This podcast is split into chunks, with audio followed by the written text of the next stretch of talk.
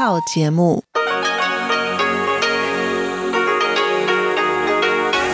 ที่นี่สถานีวิทยุเรดิโอไต้หวันอินเตอร์เนชันแนล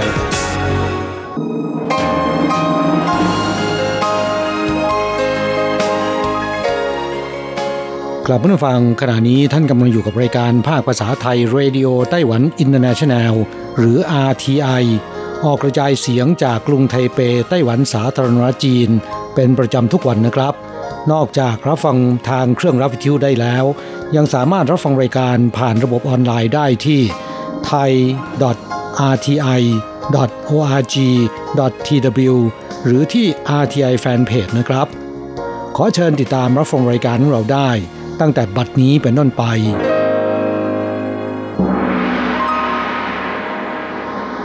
สวัสดีครับผู้ฟังที่รักและคิดถึงทุกท่าน กระผมอโศกศรีจันทร์พร้อมกับคุณอัญชันกลับมาพบกับผู้ฟังอีกเช่นเคยนะครับ ในช่วงของสโมสรผู้ฟัง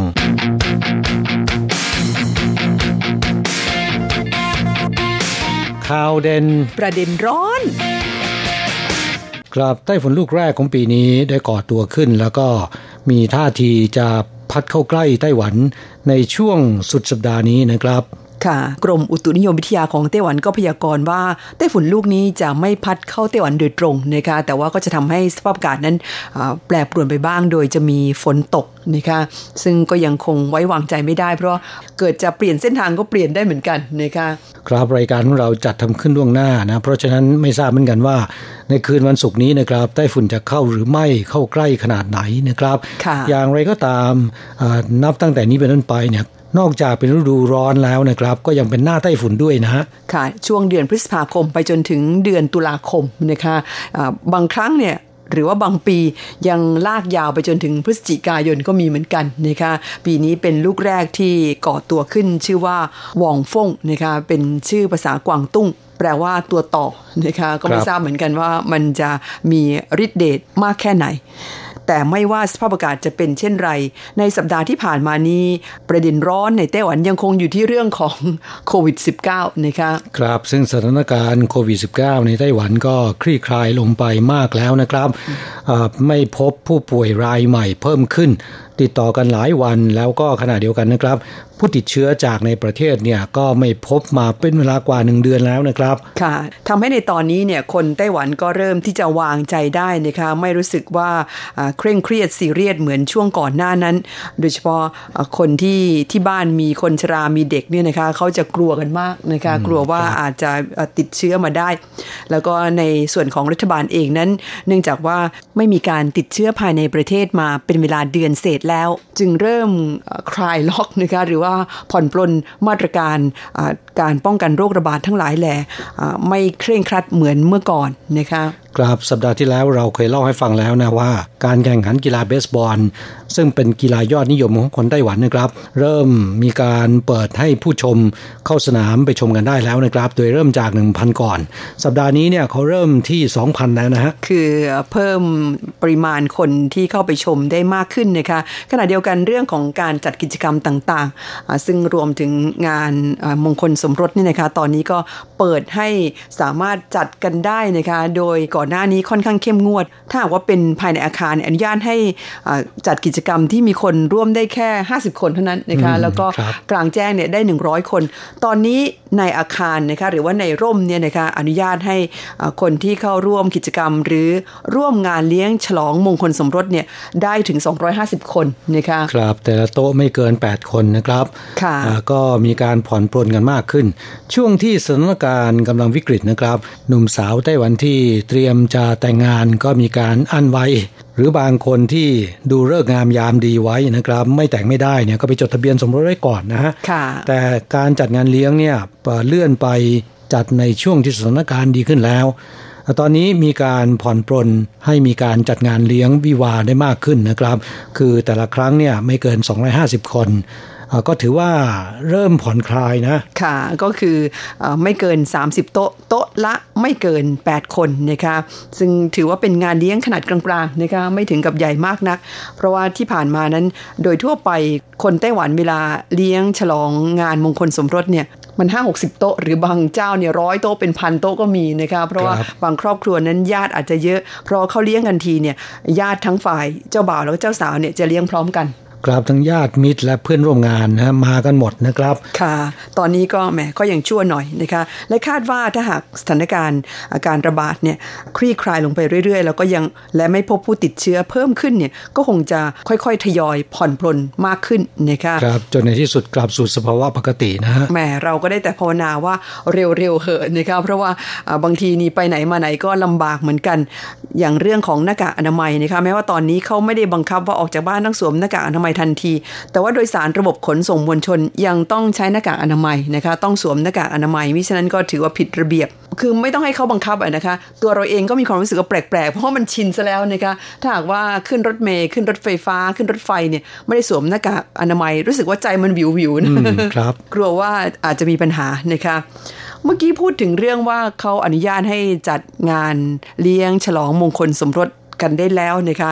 ก็อยากจะนำเอาสถิติการสมรสของคนไต้หวันในช่วงปีสองปีนี้มาเล่าให้ฟัง คุณลองอทายซิว่าเป็นยังไงบ้างเออน่าจะลดน้อยลงนะนะคะเพราะว่าใครๆก็คาดการได้ เนื่องจากปัจจุบันนี้ค่านิยมของหนุ่มสาวไต้หวันนั้นเปลี่ยนไปมากเลยนะคะไม่ว่าจะเป็นหนุ่มหรือว่าสาว หากไม่เจอคนที่ใช่แล้วเราก็ยอมที่จะอยู่โดดเดี่ยวคนเดียวไปซะจะดีกว่านะครับ ค่ะ เพราะฉะนั้นด้วยเหตุนี้เองนะคะสถิติการสมรสของประชากรในไต้หวันเนี่ยจึงลดลงเรื่อยๆ และเมื่อปีที่แล้วคือปี 2019 หรือปี 2562 นี่นะคะ ยอดคู่สมรสในไต้หวันเนี่ยลดลงต่ำสุดเป็นประวัติการ คือมีคนแต่งงานกันแค่ 131,558 คู่นะคะเห็นบอกว่าต่ำที่สุดเป็นประวัติการ แล้วก็สำหรับอายุเฉลี่ยของผู้ชายไต้หวันที่แต่งงานเป็นครั้งแรกเมื่อปีที่แล้วเนี่ยอยู่ที่ 35.5 ปี ผู้หญิงอยู่ที่ 30.2 ปี ถือว่าเป็นหนุ่มแก่สาวแก่นะ ถ้านึกถึงสมัยเราใช่ไหมคะ เพราะว่าในอดีตนั้นคนแต่งงานกันน่าจะอายุประมาณ 20 เศษเศษไต้หวันก็เหมือนกันเมื่อ 10 ปีที่แล้วนะคะ อายุเฉลี่ยของหนุ่มสาวไต้หวันที่แต่งงานครั้งแรกหรือเขาเรียกกันว่าอายุเฉลี่ยแรกสมรสเนี่ยนะคะชายไต้หวันเมื่อ 10 ปีที่แล้วอยู่ที่ 31 ปี ผู้หญิงอยู่ที่ 28 ปี ถือว่าสูงแต่ก็ไม่สูงมาก แต่ว่า 10 ปีให้หลังนี่เพิ่มขึ้นมาเป็น 30 กว่าปีแล้วนะคะ ครับตัวเลขนี้ดูไปแล้วก็น่ากลัวนะครับ อีก 10 ปีข้างหน้ามันจะไม่เลย 40 หรือแหมนั่นมันเลยวัยเจริญพันธุ์แล้วนะคะ มาดูตัวเลขของคู่สมรสชาวไต้หวันกันบ้างสำหรับปี 2018 ซึ่งสถิติจะละเอียดกว่านะคะเขาบอกว่าการสมรสของคนไต้หวันนั้น 84.7%เป็นการสมรสของคนในชาติเดียวกัน ก็คือเจ้าบ่าวเจ้าสาวเป็นคนไต้หวันทั้งคู่ แต่ว่ามี 15.22%เป็นการสมรสข้ามชาติ คืออาจจะเป็นเจ้าบ่าวหรือเจ้าสาวก็ได้ที่ไม่ใช่ชาวไต้หวันนะคะแล้วก็ในจำนวนนี้เนี่ยปรากฏว่า 42.5%คู่สมรสที่เป็นชาวต่างชาตินั้นมาจากภูมิภาคเอเชียตะวันออกเฉียงใต้นะคะครับตัวเลขแม้นจะลดน้อยลงนะครับ แต่ว่าสัดส่วนยังคงสูงอยู่นะฮะค่ะ และถ้าหากว่าแยกเป็นประเทศเนี่ยเวียดนามยังครองแชมป์คู่สมรสต่างชาติในไต้หวันที่มากที่สุด แล้วก็ตามมาด้วยสาวอินโดนีเซีย สาวไทยนี่ไม่ติดอันดับเลยนะคะ อยู่บวยๆมาก แล้วก็ถ้าหากว่าไม่รวมประเทศในภูมิภาคเอเชียตะวันออกเฉียงใต้ถ้าเป็นชาติอื่นนะคะปรากฏว่าชาวญี่ปุ่นก็มาแรงนะ คนไต้หวันแต่งงานคนญี่ปุ่นเพิ่มมากขึ้นนะคะ และยังมีสถิติตัวหนึ่งที่น่าสนใจก็คือ ผู้หญิงไต้หวันปัจจุบันเนี่ยนิยมแต่งงานกับหนุ่มต่างชาติมากขึ้น คือมีลูกเขยต่างชาติเพิ่มมากขึ้นนะคะ จาก 10 ปีที่แล้ว มีสัดส่วนแค่ 20.1%มาเมื่อปี 2018เนี่ยเพิ่มเป็น 35.4%แสดงว่าเดี๋ยวนี้สาวไต้หวันเขาก็ชอบหนุ่มต่างชาติมากขึ้นทัศนคติเปลี่ยนไปนะครับค่ะ แล้วบอกไหมฮะว่า ลูกเขยต่างชาติของคนไต้หวันเนี่ยส่วนใหญ่เป็นชาติไหนมีไหมไม่มีรายละเอียดนะคะ แต่เท่าที่ทราบก็คือกระจายไม่ได้เจาะจงไปที่เอเชียตะวันออกเฉียงใต้ ครับพูดถึงเรื่องการแต่งงานของคนต่างชาติกับคนไต้หวันแล้วนะครับ ผมก็มีตัวเลขตัวหนึ่งที่อยากจะนำมาเล่าให้ฟังนะครับ ก็เป็นตัวเลขของชาวต่างชาติที่ยื่นขอเป็นพลเมืองไต้หวันในปี 2562 ที่ผ่านมานี้นะครับ และได้รับอนุญาตแล้วเนี่ยปรากฏว่ามีจำนวน 3,438 คนด้วยกันนะครับ เหตุผลสำคัญของการยื่นขอเป็นพลเมืองชาวไต้หวัน ส่วนใหญ่ ก็มาจากแต่งงานกับคนไต้หวันนั่นเองนะครับ และในจำนวน 3,438 คนที่ได้แปลงสัญชาติเป็นคนไต้หวันเนี่ยนะครับ สัญชาติเดิมเป็นชาวเวียดนามมากสุดนะครับ มีจำนวน 2,325 คน ครองสัดส่วน 67.63เปอร์เซ็นต์นะคนเวียดนามนี่ไม่รักชาติเลยครับ รองลงมาได้แก่ฟิลิปปินส์นะ 362 คน อันดับ 3 อินโดนีเซีย 350 คน รู้ไหมคนไทยก็ติดอันดับเหมือนกันนะ อยู่อันดับ 4 นะฮะขอโอนสัญชาติเป็นพลเมืองไต้หวัน แล้วก็ได้รับอนุญาตแล้วนะครับจำนวน 72 คนนะ ถัดจากคนไทยก็เป็นมาเลเซีย 69 คน ญี่ปุ่น 46 คน พม่า 45 คน สหรัฐอเมริกา 15 คน อินเดีย 9 คนนะ ทางกระทรวงมหาดไทยของไต้หวันเนี่ยบอกว่าชาวต่างชาติที่ยื่นขอ แล้วก็ได้รับอนุญาตโอนสัญชาติเป็นพลเมืองไต้หวัน ส่วนใหญ่เป็นคู่สมรสของชาวไต้หวันนะครับ อย่างไรก็ตาม เนื่องจากได้รับผลกระทบจากความเข้มงวดในการสัมภาษณ์คู่สมรสชาวไต้หวันของสำนักงงานตัวแทนไต้หวันประจำประเทศต่างๆ บวกกับการเปลี่ยนแปลงและก็พัฒนาการด้านเศรษฐกิจและสังคมของประเทศต่างๆ ก็ส่งผลให้จำนวนชาวต่างชาติที่สมรสกับชาวไต้หวันเนี่ยลดน้อยลงไปเรื่อยๆนะครับจำนวนชาวต่างชาติที่ยื่นขอโอนสัญชาติเป็นพลเมืองไต้หวันก็ลดลงไปด้วย จากเมื่อปี 2553ได้รับอนุญาตโอนสัญชาติเป็นพลเมืองไต้หวันจำนวน 7,692 คน ลดลงเหลือ 3,252 คน ในปี 2559 นะครับ และในปีเดียวกันไต้หวันได้มีการแก้กฎหมายว่าด้วยการขอสัญชาติ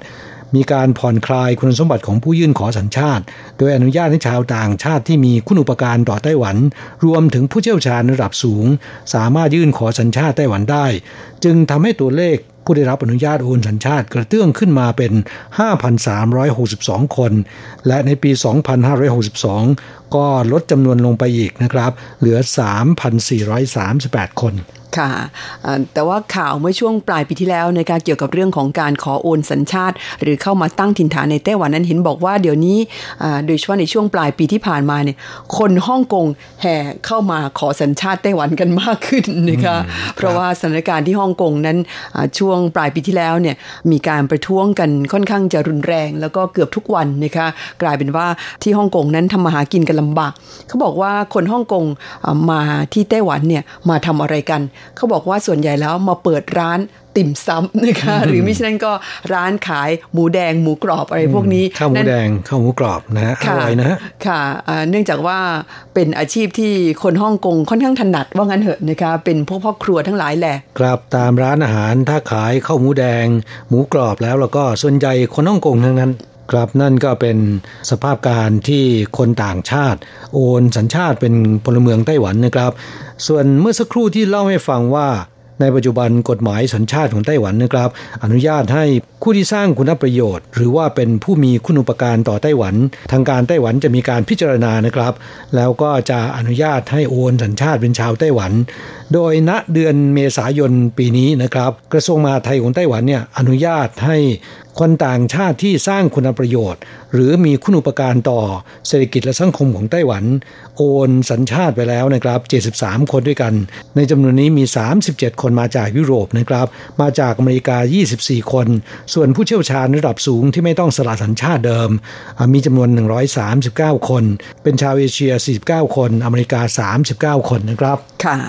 นั่นก็เป็นช่องทางของการขอสัญชาติไต้หวัน ซึ่งก็มีหลากหลายช่องทางนะคะยังไงก็ตามสำหรับผู้ฟังที่มาตั้งรกรากกันที่นี่เนี่ยชาวไทยที่ต้องการสละสัญชาตินั้นต้องคิดดูให้ดีซะก่อนนะคะเพราะว่าสัญชาติไทยสละไปแล้วเนี่ยคุณจะกลับไปเอาคืนนั้น เป็นเรื่องที่ลำบากมากถึงมากที่สุดนะคะครับและการขอสละสัญชาติก็ต้องใช้เวลาประมาณปีหรือสองปีนะฮะค่ะ ก็ต้องคิดดูให้ดีซะก่อนนะคะ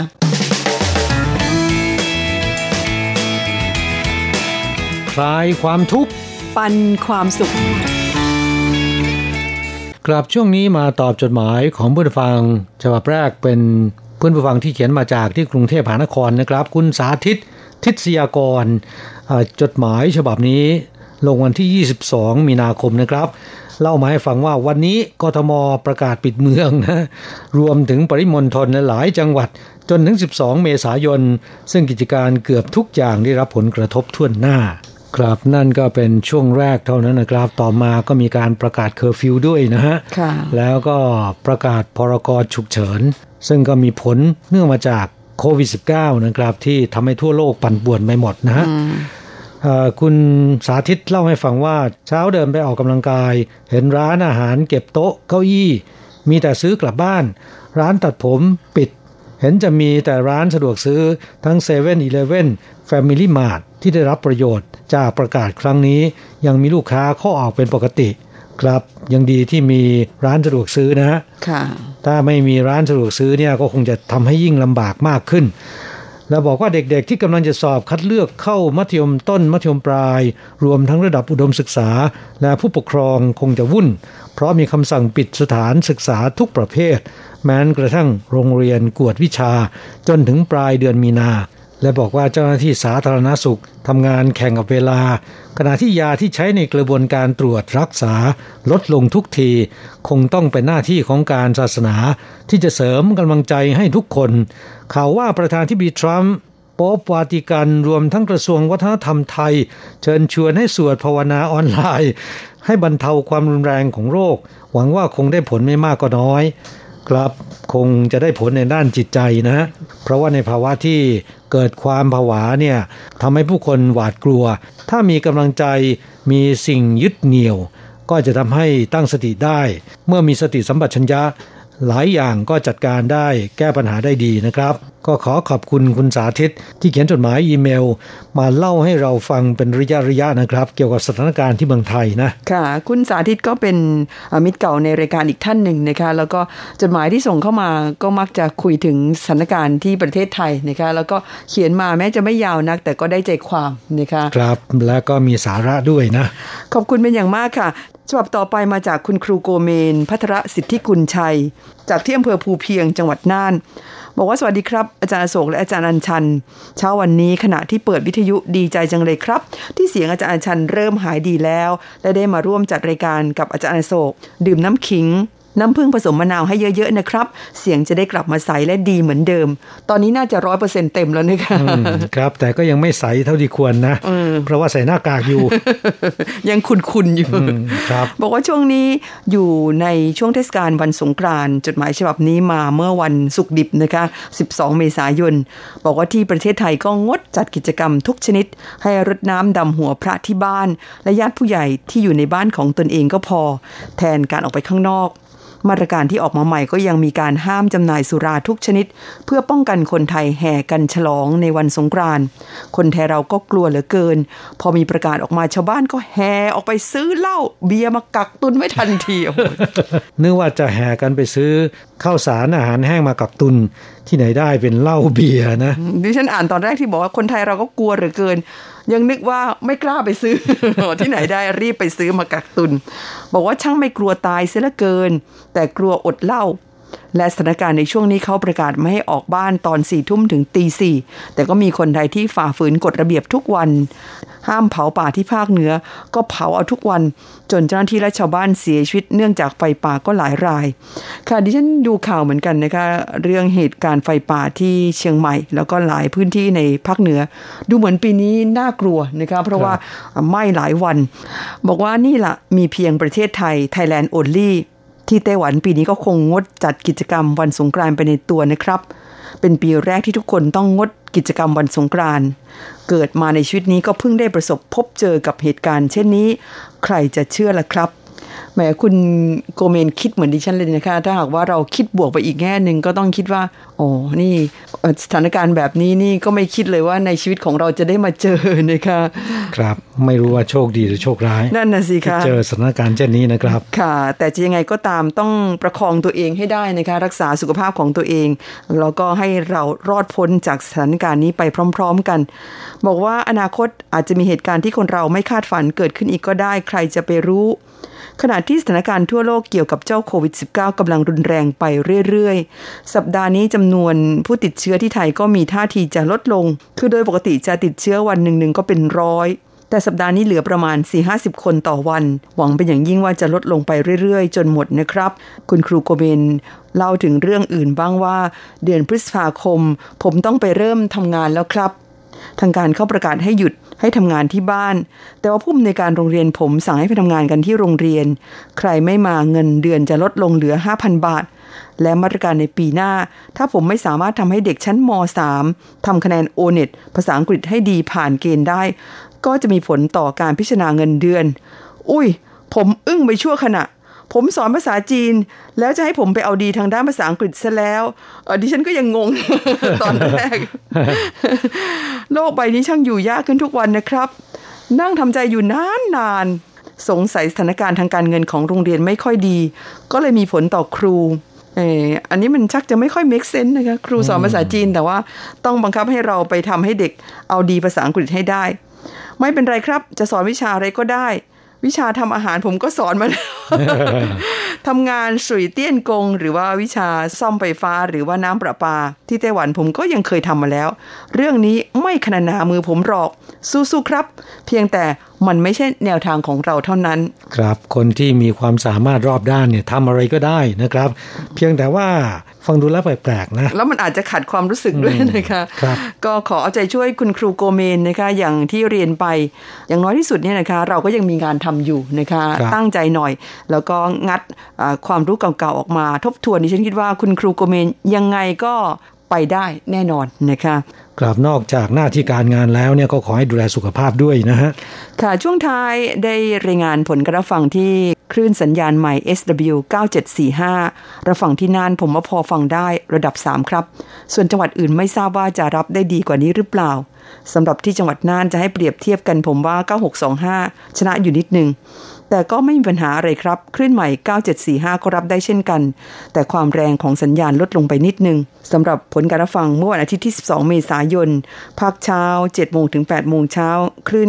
9745 นั้น สัญญาณรับได้ระดับ 3 ชัดเจนพอใช้ ไม่มีเสียงแทรก และท้ายสุดของจดหมายบอกว่าขออวยพรให้วันสงกรานนี้ อาจารย์อโศกและอาจารย์นันชัน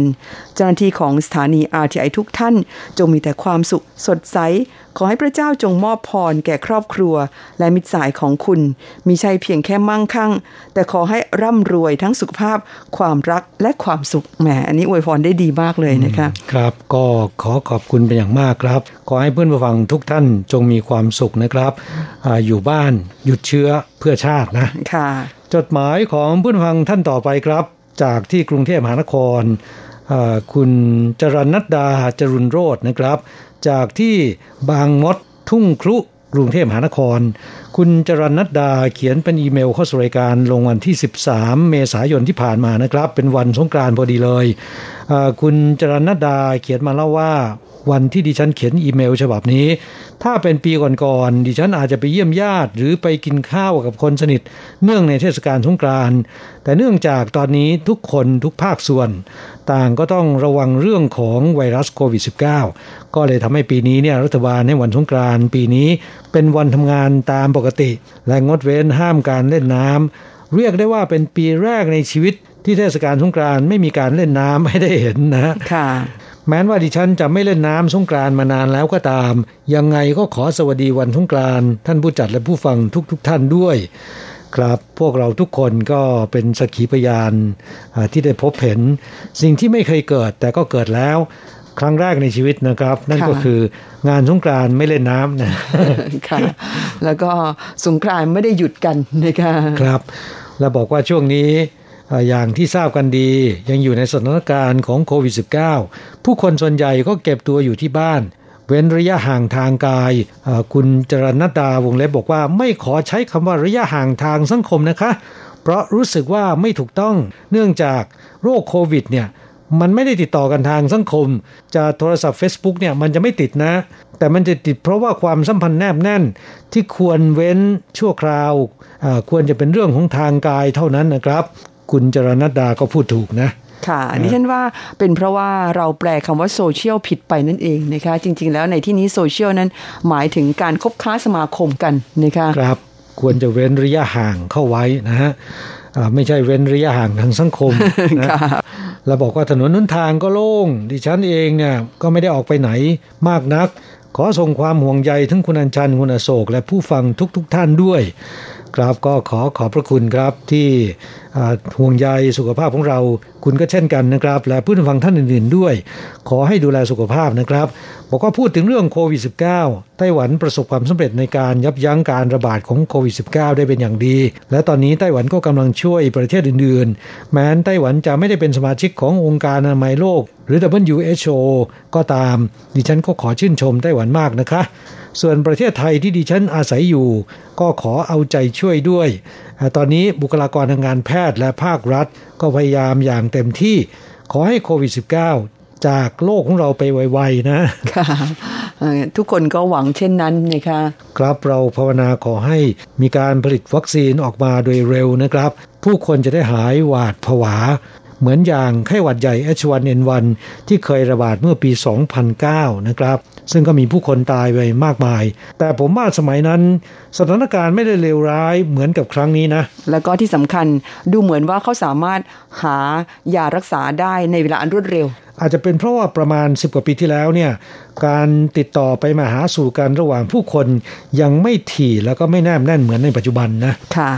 คงเป็นเช่นนั้นนะคะแต่จะด้วยเหตุผลใดก็ตามณวันนี้เนี่ยมันเกิดขึ้นแล้วนะคะคงต้องมองไปข้างหน้าว่าทำอย่างไร จะช่วยสถานการณ์มันทุเลาลง แล้วก็หาทางแก้ไขอย่างเช่น หายารักษาโรคหรือว่าช่วยกันหาวัคซีนนะคะไม่ใช่เหมือนในปัจจุบัน ซึ่งดิฉันมองว่าณวันที่เราจัดรายการอยู่นี่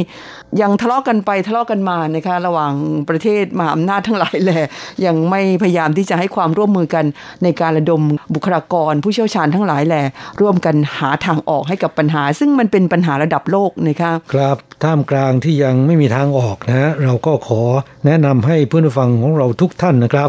ออกไปไหนมาไหนใส่หน้ากากเอาไว้นะแล้วก็ กลับเข้าบ้านต้องล้างมือบ่อยๆ ด้วยสบู่นะครับ และรับประทานอาหารที่มีประโยชน์ต่อร่างกาย พักผ่อนให้เพียงพอ สามารถทำได้แค่นี้เนี่ยผมคิดว่าโควิดก็โควิดเถอะ คงไม่สามารถทำอะไรเราได้มากนักนะครับ ค่ะ อย่าลืมว่าล้างมือแล้วมันทาโลชั่นบ้างนะครับเพราะว่าวันวันนี้โหยล้างมือกันไม่รู้กี่รอบ เดี๋ยวผิวมันแห้งหมดนะคะแห้งไม่พอมันอาจจะทำให้ผิวแตกได้ด้วยนะคะครับเดี๋ยวกลายเป็นว่าป้องกันโควิด -19 ได้ แต่กลายเป็นมือเปื่อยนะค่ะมาตอบจดหมายฉบับหนึ่งกันจากคุณสุปราณีบุญโนนเต้นะคะะเขียนอีเมลเข้ามาขอรับเอกสารประกอบการเรียนภาษาจีนเบื้องต้น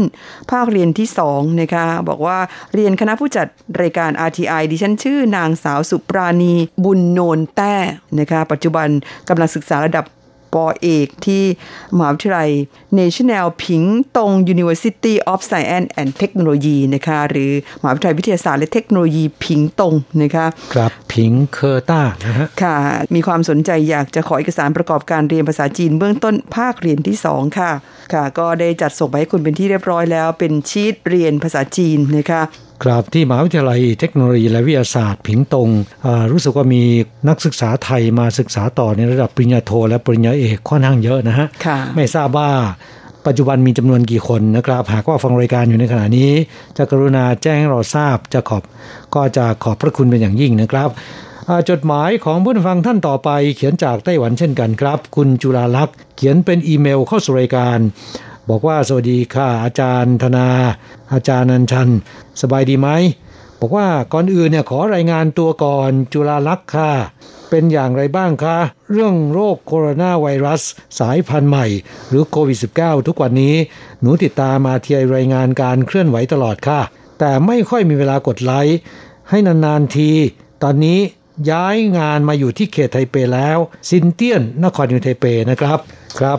ก็ขอขอบคุณที่คุณจุฬาลักษ์เขียนอีเมลมาแจ้งให้เราทราบนะครับ ว่าคุณย้ายมาอยู่แถวซินเตียนไทเปแล้วนะค่ะว่างๆก็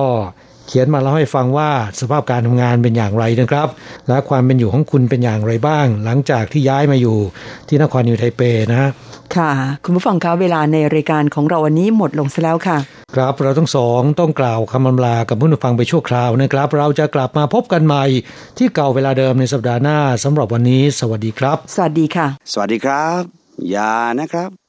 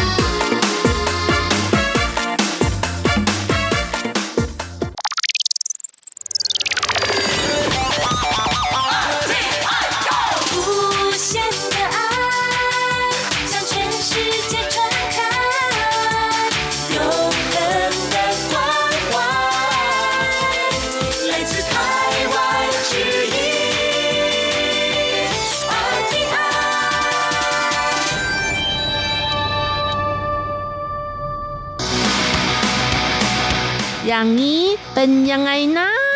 อ๋อ อย่างนี้เหรอ เกษตรกรสามีภรรยา ปลูกมะระที่พิงตง มีความสุขในท่ามกลางความขม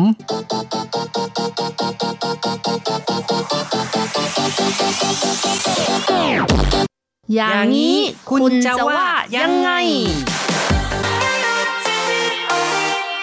คุณผู้ฟังที่รักครับ พบกันอีกแล้วในอย่างนี้คุณจะว่ายังไงนะครับ ผมแสงชัยกิตติภูมิวงศ์ครับ ค่ะดิฉันรัชรัตน์ยนต์สุวรรณค่ะ ครับ พบกันในครั้งนี้เราจะมาคุยกันถึงเรื่องของมะระกันนะครับ ก็มีเกษตรกรสามีภรรยานะคะ ไปปลูกมะระที่เมืองผิงตง ซึ่งอยู่ทางภาคใต้ของเกาะไต้หวันค่ะ ใช่นะครับ คุณผู้ฟังคุ้นเคยกับผิงตงกันบ้างหรือเปล่า ก็คนที่ฟังรายการอย่างนี้คุณจะว่ายังไง เป็นประจำคงจะได้เคยรับฟังการแนะนำเกี่ยวกับผิงตงไปบ้างแล้วนะครับ อย่างไรก็ตามเราก็มาทบทวนกันนิดนึงนะครับผิงตงนั้นก็เป็นจังหวัดที่อยู่ทางภาคใต้ค่อนมาทางฝั่งตะวันออกของไต้หวันนะครับ ค่ะ เป็นจังหวัดที่อยู่ทางภาคใต้สุดเลยนะคะ ก็อากาศสภาพคล้ายๆ กับเมืองไทยนั่นเองค่ะ เป็นสภาพอากาศร้อนเป็นส่วนใหญ่ ใช่ ที่นี่ก็มีชายหาดที่มีชื่อเสียงนะครับ นั่นก็คือเคินติงนะครับ หรือว่าเคนติงนะครับ เป็นบริเวณที่มีคนไปท่องเที่ยวกันมาก เป็นบรรยากาศแบบคล้าย ๆ กับในประเทศไทย หาดทรายที่สวยงามนะครับแล้วก็มีท้องทะเลที่ดูแล้วก็โอ้โหน่าไปเล่นน้ำนะครับ แล้วก็มีทั้งอุทยานเขินติงด้วยนะคะ ก็บอกได้ว่ามีทั้งภูเขามีทั้งทะเลนะคะ อากาศก็สวยสดงดงามค่ะ ครับที่นี่ก็เป็นสถานที่ที่อากาศค่อนข้างจะร้อนหน่อยก็เลย เหมาะที่จะปลูกพืชเมืองร้อนบางชนิดด้วยนะครับ ก็นับว่าเป็นสถานที่ที่เหมาะกับการทำการเกษตร และเป็นแหล่งท่องเที่ยวที่น่าสนใจในไต้หวันนะครับ เป็นข้อมูลโดยสังเขปนะครับ ที่เราก็แนะนำให้คุณฟังได้รู้จักกับเคินติงกันนะครับ ต่อไปเราก็มาฟังเรื่องราวของเกษตรกรสามีภรรยาที่ปลูกมะละนะครับ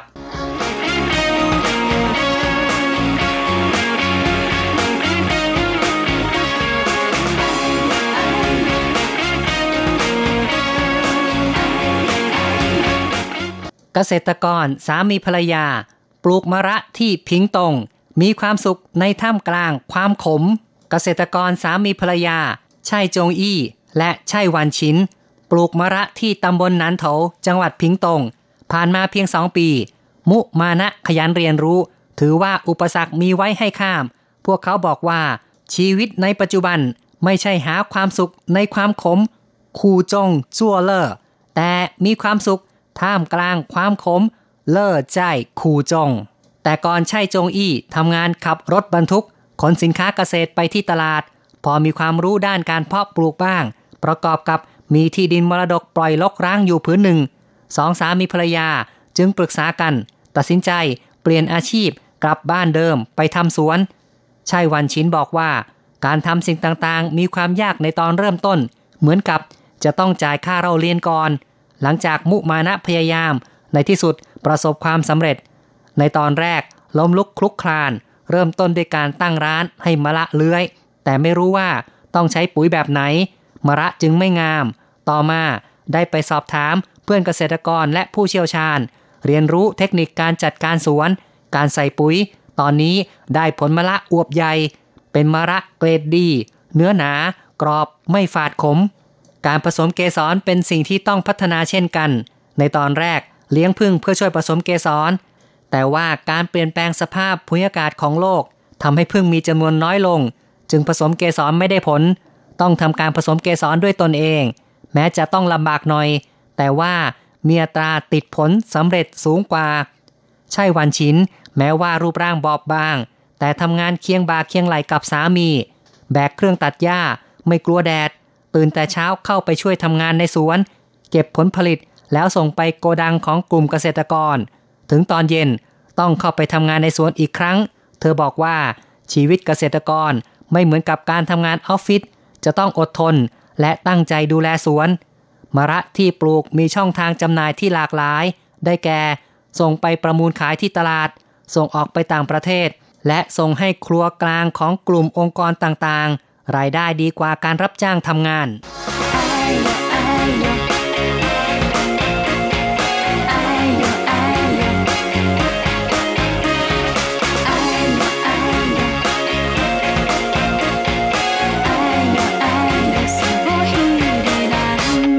ก็ต้องบอกว่าชีวิตของสามีภรรยาคู่นี้นี่เรียกว่าเป็นไปแบบเรียบๆง่าย ๆ เป็นเกษตรกรนะครับ แล้วก็แหมที่เขาบอกว่าเขามีความสุขท่ามกลางความขมนี่คงทำให้หลายๆคนรู้สึกอิจฉาเหมือนกันนะครับ เพราะว่าหลายๆคนเลย ที่มีความขมในท่ามกลาง ความขมเหมือนกับว่าทุกระทมเหลือเกินเลยนะครับ โอ้ก็อย่าไปคิดมากนะคะ ความขมบางครั้งมันเป็นความรู้สึกค่ะ เราสามารถที่จะเปลี่ยนแปลงกันได้ค่ะ และการปลูกมะระในไต้หวันนี้ถือว่าหลายหลายคนนะคะ โดยเฉพาะเกษตรกรนะครับ ประสบความสำเร็จในการปลูกมากมาย มีตัวอย่างมามากแล้วนะคะ ไม่ว่าจะเป็นครอบครัวของสามีภรรยานี้ที่อื่นก็ยังมีนะคะ เพราะว่าสร้างรายได้นับล้านเหรียญไต้หวันต่อปีได้ค่ะ นั่นน่ะสิครับทำเงินล้านเลยนะครับ อย่าดูถูกนะมะระเนี่ยนะครับ ไม่ใช่พืชแบบกระจอกกระจอกนะครับ เรียกว่าเป็นราชาเป็นเศรษฐีเงินล้านได้เลยนะครับ ค่ะ ทั้งนี้ทั้งนั้นการปลูกมะระในไต้หวันนี้ก็มีการพัฒนาก็มีการอะไรนะคะเขาเรียกว่าเออใช้วิธีการต่างๆ เพื่อปรับปรุงพันธุ์นะคะ ซึ่งจริงๆแล้วก็ไม่ได้ใช้ GMO นะคะ มีการปรับปรุงพันธุ์อย่างเช่นทดลองเอาเลี้ยงผึ้งนะคะ ในการผสมพันธุ์เกสร หรือบางครั้งถ้าไม่ได้ผลนะคะ โดยเฉพาะสภาพอากาศที่แปรปรวนนะคะ ตอนนี้พึ่งก็ตายเกือบหมดแล้วก็ใช้วิธีคนเนี่ยช่วยผสมพันธุ์นะครัคะบก็คือมีการพัฒนาพันธุ์นะครับ แล้วก็ต้องพัฒนาวิธีการเพาะปลูกนะครับ แต่ก็ไม่จำเป็นต้องใช้แบบ GMO หรือว่าพืชที่มีการดัดแปลงพันธุกรรมนะครับ พูดถึงพืช GMO นี่หลายๆคนก็ ยังไม่มั่นใจนะครับ เพราะกลัวเกรงใช่ไหมคะเกรงว่าจะส่งผลต่อร่างกายได้ เนื่องจากว่าเป็นการเอายีนของพืชอย่างอื่น หรือบางทีก็เอายีนของสัตว์เอ่ยเอายีนของเออยาฆ่าแมลงอะไรนี่นะครับค่ะเข้าไปผสมทำให้กลายเป็นพืชพันธุ์ใหม่ที่เหมือนกับว่าเปลี่ยนไปจากเดิมอย่างหน้ามือเป็นหลังมือก็มีเหมือนกันนะครับ ก็กลายเป็น กลายพันธุ์ไปประมาณอย่างนี้นะคะครับและหลายคนก็ไม่เชื่อมั่นว่ารับประทานแล้วจะมีผลดีผลเสียกับร่างกายยังไง และในอนาคตลูกหลานเรานี่จะมีปัญหาในเรื่องของการเจริญพันธุ์หรือเปล่านะคะ ใช่นะครับก็เป็นหลายคนเป็นสิ่งที่หลายคนก็ยังกลัวในเรื่องของ GMO แต่ว่าการพัฒนาพืชพันธุ์ในไต้หวัน ซึ่งก็รวมทั้งมะระเนี่ยก็ไม่ได้เป็นการตัดต่อยีน แต่ว่าเป็นการผสมเกสรหรือว่าผสมให้กลายเป็นพันธุ์ใหม่ที่ดีกว่าพันธุ์เดิมนะครับค่ะมะระในไต้หวันนี่ก็บอกได้ว่ามีหลายสีสันนะคะ มีทั้งสีออกสีขาวนะคะ เขาเรียกกันว่าสุยจริงขู่กวา ก็เพราะว่ามันสีขาวนะคะ หรือไม่ก็เป็นมะระจีนแบบเขียวที่ไม่ ตะปุ่มตะป่ำแล้วก็ยังมีมะระขี้นกอีกนะคะ ซึ่งมะระขี้นกของไต้หวันนี่ก็มีการปรับปรุงพันธุ์ไม่ใช่ลูกเล็กๆซะด้วยนะคะ ลูกหนึ่งเนี่ยน้ำหนักเกือบครึ่งกิโลก็มีนะคะ ครับใช่เลยก็เป็นสิ่งที่พัฒนาให้ดีขึ้นเป็นมะระที่มีลูกใหญ่นะครับ โดยเฉพาะเกษตรกรสองสามีภรรยาแซ่ชัยนี่ก็ประสบความสำเร็จในการปลูกมะระ แล้วเขาก็บอกว่า ชีวิตของเขาเนี่ยมีความสุขนะครับ ก็เหมือนกับว่าคงจะเอาความทุกข์เนี่ยเอาความขมไปทิ้งแม่โขง คือไปทิ้งลงในแม่น้ำแม่โขงแล้ว เหมือนกับเพลงร้องของไทยเรานะครับ เอาความขมขื่นไปทิ้งแม่คง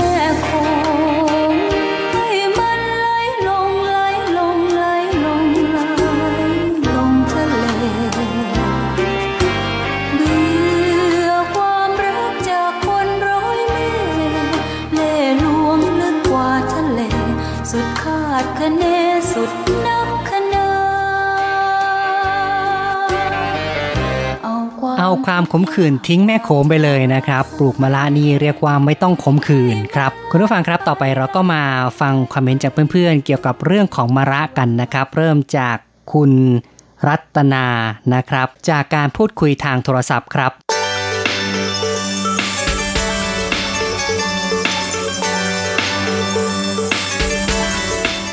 ชอบชอบชอบค่ะมะระอ๋อก๋วยเตี๋ยวมะระใช่ไหม เออไต้หวันมีเหรอ ไม่มีไม่ยังไม่เห็นนะคะ ยังไม่เห็นอืมมีค่ะนั่นในสครับก็รู้สึกว่าในไต้หวันนี่ไม่มีก๋วยเตี๋ยวมะระยังไม่มีเนาะขายเนาะใช่นะครับ แต่เออแล้วรับประทานในไต้หวันแต่นี่เคยกินเคยกินมะระอยู่ไต้หวันนะคะครับ เอามาทำอะไรครับ เอามาต้มกับหมูหอ๋มูอสับต้มกับหมูเนาะนะครับค่ะรู้สึกว่าแตกต่างกับในไทยไหม่เอ่ยมะระไต้หวันกับไทยนี่เป็นอย่างไรครับจะไม่ค่อยจะมะระที่ไต้หวันคือจะตัวจะใหญ่กว่า ใหญ่อวบเนาะใช่ใช่นะคค่ะรับ รสชาติต่างกันไหมครับอืมต่างกันไหมที่ที่ไทยส่วนมากจะกินแบบดิบๆอะที่เป็นใส่กับก๋วยเตี๋ยวอะค่ะ อืม แต่ครัว่าบที่ไต้หวันจะเป็นแบบต้มให้มันสุกอะไรอย่างเงี้ยค่ะ อ๋อเนาะแล้วสีสันล่ะ รู้สึกว่าเป็นยังไงบ้างครับมะระไต้หวันเนี่ย ของไต้หวันจะเป็นแบบอ่อนๆหน่อย อืมอ่อนๆเนาะค่ะนะครับ แสดงว่านี่ก็รับประทานมะระเก่งเหมือนกันนะครับ เนี่ยค่ะก็ จริง ๆ แล้วเนี่ยคนที่อายุน้อยมักจะไม่ชอบมะระนะครับ คุณรัตนาเห็นด้วยหรือเปล่าครับ ไม่แน่เสมอไปนะคะอ๋อเนาะนะครับค่ะอย่างคุณรัตนานี่อายุก็น้อยอยู่ก็ยังรับประทานได้เลยอ๋ออายุสามสิบกว่าแล้วค่ะอ๋อเนาะก็ไม่ถือว่าเยอะนะครับ เพราะค่ะส่วนใหญ่แล้วคนก็บอกว่า ถ้าอายุมากแล้วเนี่ยก็ไม่จะไม่กลัวความขมนะครับ แต่ว่าสำหรับเด็กๆเนี่ยบางทีก็กลัวมากเลย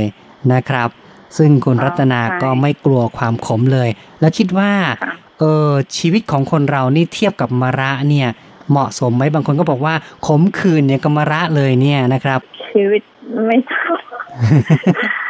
ค่ะไม่น่าจะเกี่ยวกันเนาะนะครับ ไม่ได้ค่ะ ก็คนที่รับประทานมะระก็ไม่ใช่ว่าจะต้องมีชีวิตที่ขมขื่นอะเนาะนะครับ คุณรัตนาคิดว่าอยู่อยู่ในไต้หวันนี่สุขสบายดีไหมเอ่ยครับ ก็ดีกว่าก็สบายอะค่ะ ครับ ก็ถือว่าเป็นชีวิตที่มีความสุขดีนะครับ ในไต้หวันเนาะค่ะนะครับ อืม ใช่ ก็ถือว่าการงานอะไรก็ราบรื่นดีล่ะนะครับ คงไม่ได้ขมขื่นค่ะเหมือนกับมะระที่มีความมาขมละเลยได้นะครับย้อนพูดนิดนิดนึงเกี่ยวกับเรื่องของมะระนี่เคยทานน้ำมะระบ้างหรือเปล่า น้ำมะระปั่นน้ำมะเนี่ยระนะคยัรับงยังยังไม่เคยค่ะ ยังไม่เคยเลยเนาะนะครับค่ะ อยากจะลองไหมกล้าลองไหมเนี่ย อืมยังน่าน่าจะไม่กล้าค่ะโอ้โหคิดว่าเป็นไงก็เอ่คืยอมันจะขมมันกลัวจะขมเกินไปเนาะใช่ค่ะนะครับ อืม สุขภาพไหมคะน้ำมะระใช่เลยนะครับ เนี่ยน้ำมะระเดี๋ยวนี้เขานิยมปั่นกันนะครับ เนี่ยก็ช่วยรักษาสุขภาพให้ดีขึ้นได้นะครับอ๋อค่ะ อืม ก็มีโอกาสก็ลองดูกันละกันเนาะไม่ได้ไปซื้อ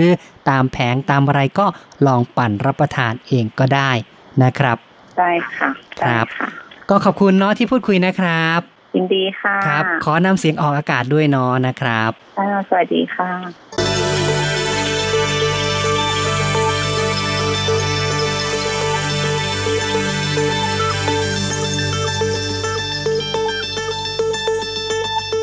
ครับคุณรัตนานี่ก็เป็นผู้ที่ชอบทานมะระคนหนึ่งนะครับ ก็เรียกว่าไม่ได้กลัวความขมเลยนะครับค่ะ แต่ว่าส่วนใหญ่แล้วก็ทานมะระแบบธรรมดานะคะ ไม่เคยทานมะระที่นำมาปั่นค่ะอืมครับ เพราะว่าในไต้หวันจริง ๆ แล้วนะคะมะระปั่นก็มีขายทั่วไป โดยเฉพาะในสถานที่ท่องเที่ยวค่ะ เอามะระที่เป็นสีขาวนะคะ มาปั่น แล้วก็ใส่น้ำผึ้งไปนิดนึง แก้วหนึ่งเกือบ ร้อยเลยนะคะ โอ้โห แพงแพงจังเลยนะครับ เพราะฉะนั้นก็ปั่นกินเองที่บ้านดีกว่ามั้งนะครับใช่ค่ะ เพราะว่ามะระปั่นนี่มีประโยชน์มาก และถ้าเป็นมะระขี้นกปั่นก็ยิ่งมีประโยชน์นะคะ ใช่ครับก็เพื่อสุขภาพนะครับ แม้จะขมหน่อยก็รับประทานเข้าไปเถอะนะครับ ถ้าใครนะคะไม่คุ้นกับการทานมะระปั่น ก็เอามาประกอบอาหารได้ อย่างเช่นมะระยัดไส้ที่คนชอบทานกัน หรือว่าผัดไข่ก็ได้นะคะ หรือว่าลวกแล้วก็จิ้มกับน้ำพริก อืมก็แสนจะอร่อยนะคะ คือสามารถดัดแปลงเป็นอาหารหลาย ๆ อย่างได้นะครับในความเป็นจริงมะระที่ขมเนี่ย มีรสชาติขมเพราะว่ามีสารเคมีอยู่ชนิดหนึ่งชื่อโมมอดิซีนนะคะ ซึ่งมีสรรพคุณในการช่วยกระตุ้นให้เกิดความอยากอาหาร เมื่อทานมะระแล้วก็ทำให้มีความเจริญอาหารขึ้นนะคะ ขณะเดียวกันก็ยังช่วยให้น้ำย่อยในกระเพาะอาหารทำงานได้อย่างมีประสิทธิภาพด้วยค่ะ อีกทั้งรสขมที่แฝงอยู่ในมะระก็ยังมีสรรพคุณเป็นยาระบายอ่อนๆด้วยค่ะ เพราะฉะนั้นคนที่มีปัญหาเรื่องท้องผูกเป็นประจำก็ควรรับประทานมะระบ่อยๆนะคะครับนี่ก็เป็นข้อดีของมะระนะครับ ได้ฟังอย่างนี้แล้วไม่ทราบว่าคุณผู้ฟังเนี่ยจะมีความชอบในมะระเพิ่มขึ้นมาบ้างหรือเปล่านะครับ ค่ะ โดยเฉพาะในเรื่องของมะระขี้นกในปัจจุบันของไต้หวันนะคะ มีการพัฒนา ด้วยการใช้เทคโนโลยีต่างๆนะคะทำมะระขี้นกเนี่ยเป็นอาหารเสริมสุขภาพด้วยค่ะ อย่างเช่นสกัดเป็น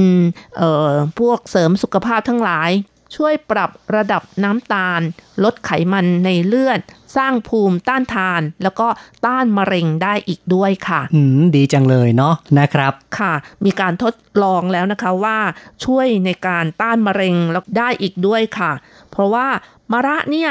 มีวิตามินซีสูงที่สุด เขาบอกว่าเป็นราชาของวิตามินซีในพวกจำพวกแตงทั้งหลายโอ้ค่ะไม่น่าเชื่อนะครับ แม้ขนาดคมๆอย่างนี้ ก็มีวิตามินซีสูงด้วยนะครับ จากการทดลองนะคะ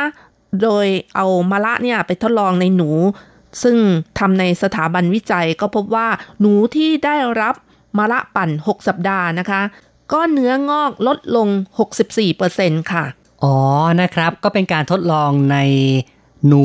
ที่มีเนื้องอกใช่ไหมครับ แล้วก็ให้มะระเนี่ยหสัปดาห์ปรากฏว่า เนื้องอกนั้นลดลงนะครับค่ะ เพราะว่ามาระนี่มีสารกลุ่มไตเทอร์ปีนที่ป้องกันการเจริญเติบโตของมะเร็งได้นั่นเองค่ะ ครับก็สกัดนะครับสกัดการเจริญเติบโตของเนื้อร้ายได้นะครับ สกัดมะเร็งได้นะครับค่ะ อย่างที่บอกแล้วนะคะว่ามีวิตามินซีสูงด้วยนะคะมะระมีวิตามินซีสูงกว่าแอปเปิลถึง 17 เท่าค่ะ โอ้โห เนาะนะครับ น่าสนใจนะครับ มะระขมๆโดยเฉพาะมะระขี้นกนี่ก็มีประโยชน์นะครับมะลาขี้นกมีสรรพคุณมากมายมะลาขี้นกเอามาทำยาก็ได้มะลาขี้นกมีประโยชน์เหลือหลายมะลาขี้นกขับไล่โรคภัยให้เรา ขอบคุณวันนั้นที่คอยดูแลพวกเรา จากหัวใจ จากนี้ไป มีแต่เรา ฉันไม่รู้ว่าวันพรุ่งนี้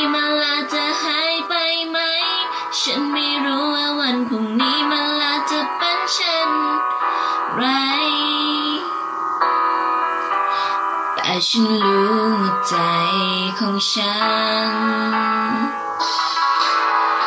ถึงมันจะคม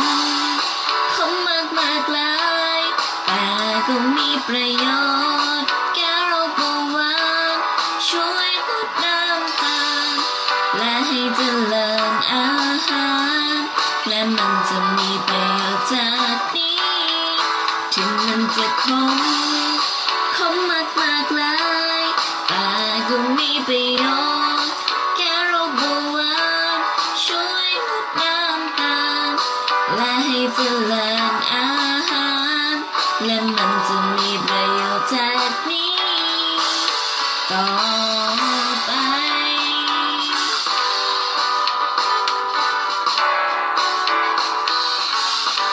มะระมีสรรพคุณมากมายที่ดีนะครับ รับประทานกันเข้าไปก็จะเป็นประโยชน์ต่อร่างกาย เอาละครับเราก็มา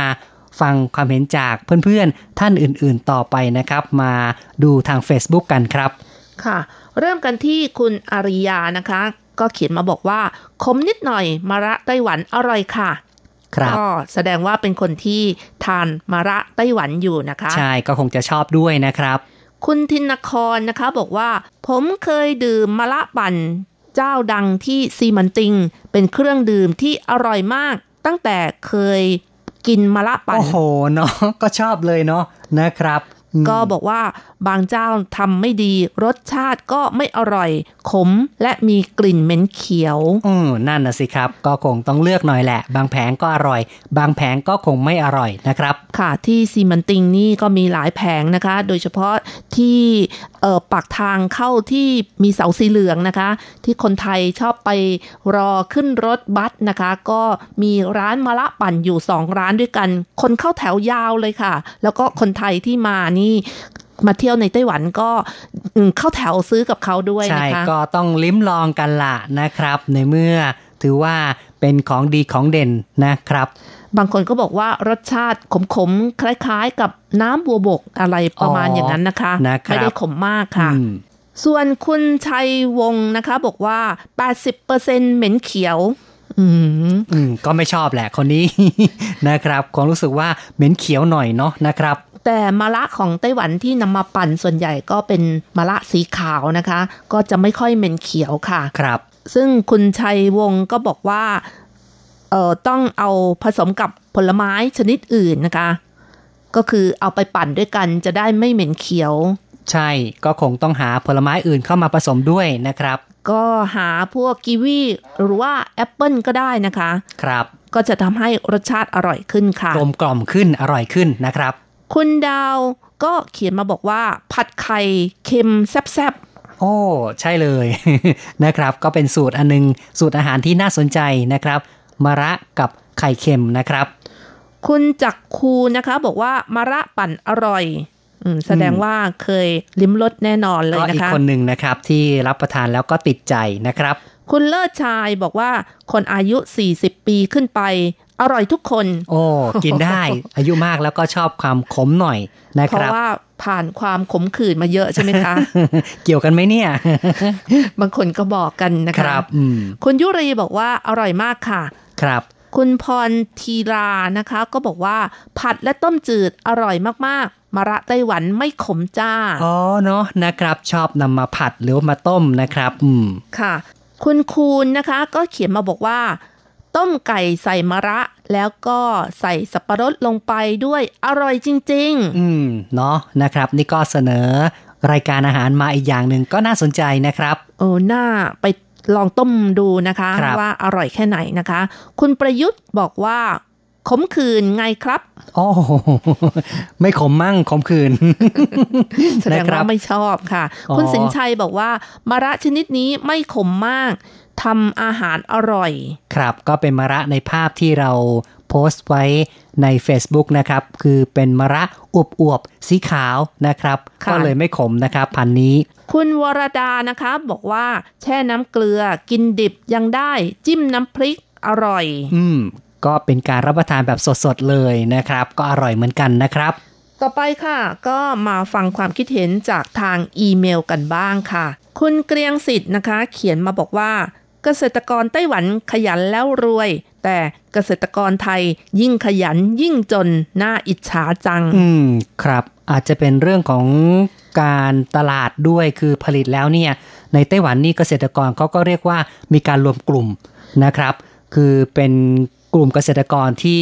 นำสินค้าเข้าไปขาย เพราะฉะนั้นเขาก็จะมีการต่อรองหรือว่ามีอำนาจในการต่อรองบ้างนะครับ ไม่ใช่ว่าปล่อยให้พ่อค้าคนกลางเนี่ย เป็นผู้ที่กดราคาเพียงฝ่ายเดียว และในไต้หวันก็มีระบบการประมูลนะครับ คือในตลาดค้าพืชผักผลไม้ ก็มีระบบการประมูลที่มีความเป็นธรรมนะครับ เพราะฉะนั้นมีระบบที่ดีก็เลยทำให้เกษตรกรนั้นสามารถขายพืชผลได้ราคาดีกว่านะครับ คุณชนรงค์สุจิรพรนะคะ เขียนมาบอกว่าความจริงงานด้านเกษตรเป็นสิ่งที่ยั่งยืน หากเข้าใจทำ จะสามารถหาเลี้ยงชีพได้ดีไม่น้อยหน้าอาชีพอื่น มะระที่ดีต้องมีความขมตามธรรมชาติ สารอาหารที่ดีและมีประโยชน์ ก็อยู่ที่การสกัดออกมาจากส่วนที่มีความขมนี่แหละ ปกติถ้าเลือกได้ก็ชอบกินมะระที่มีความขมปนอยู่เล็กน้อย หากกินพันธุ์ที่ถูกพัฒนามาให้ไม่ขมเลย มันก็จะไม่ได้รสชาติที่ควรจะเป็น เลยกลับรู้สึกไม่อร่อย อืมนะครับ ก็คือต้องได้ความขมบ้าง ไม่ใช่ว่ามะระแต่ไม่ขมเลย ก็เหมือนกับไม่ใช่มะระนะนะครับค่ะ คุณชัยนรงค์ยังบอกว่า แต่สมัยนี้มักจะเจอแต่มะระที่ไม่ขม ไม่แน่ใจว่ามันกลายพันธุ์โดยธรรมชาติไปแล้ว หรือว่าที่ซื้อขายกันส่วนใหญ่ในท้องตลาดมีแต่พวก ตัดแต่งพันธุกรรมหรือ GMO ไปแล้ว ก็ไม่น่าจะเป็นอย่างนั้นนะครับ เพราะว่าทั้งในไต้หวันหรือว่าในไทยก็ยังไม่ได้ยอมรับพืช GMO อยู่นะครับค่ะถ้าหากว่าไปปลูกนี่ก็ถือว่าผิดกฎหมายนะครับ เพราะฉะนั้นก็คิดว่าอาจจะเป็นการผสมพันธุ์โดยวิธีการผสมเกสรมากกว่านะครับค่ะ ในไต้หวันนี้อย่างที่บอกแล้วนะคะ ก็อาศัยพึ่งในการผสมเกสร ถ้าไม่มีพึ่งคนที่ปลูกเนี่ย ก็ใช้วิธีการผสมด้วยคนนะคะครับและยังมี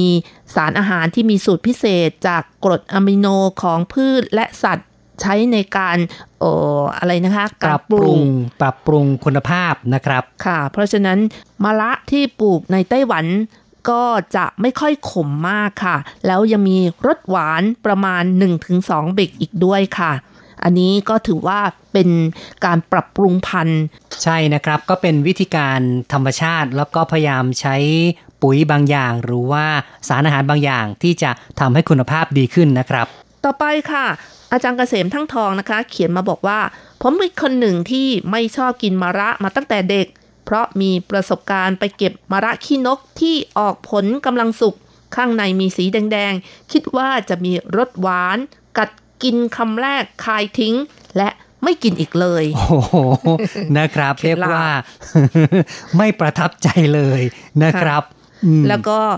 ปัจจุบันมีเมนูอาหารที่มีมะระเป็นส่วนประกอบอยู่หลายอย่าง อย่างเช่นมะระยัดไส้ก๋วยเตี๋ยวมะระ โดยใช้มะระลูกใหญ่รสขมเล็กน้อย ไม่ใช่มะระขี้นกที่มีรสขมมากกว่า แต่ผมก็ยังไม่ชอบอยู่ดี ส่วนมะระไต้หวันที่เห็นในภาพนั้นมีสีขาวลูกใหญ่กว่ามะระเมืองไทย แถมยังบอกด้วยว่าไม่ขมอีกด้วย อยากจะลองกินซะแล้วสิอืมนั่นนะก็ลองดูนะครับ มีโอกาสเมื่อไหร่ก็มารับประทานมะระไต้หวันดูนะครับ ได้ค่ะ ถ้าอาจารย์มาไต้หวันนะคะ เดี๋ยวจะพาพาไปไปทานนะครับอาจารย์โกเมนพัทรสิทธิกุลชัยนะคะ เขียนมาบอกว่า ผมอิจฉาสองสามีภรรยาคู่นี้จังเลยครับ ที่เป็นเจ้านายสวนผักของตนเอง ไม่ต้องเป็นลูกน้องคนอื่น ผมชอบตรงที่ว่าใช่หวันฉินบอกว่า การทำสิ่งใด ๆ มีความยากอยู่ในตอนเริ่มต้น เหมือนกับจะต้องจ่ายค่าเรียนวิชากร หลังจากมุมานะพยายาม ในที่สุดก็ประสบความสำเร็จ ชีวิตคนเราในยุคโควิดนี้ ต้องใช้สิ่งนี้จริง ๆ ครับ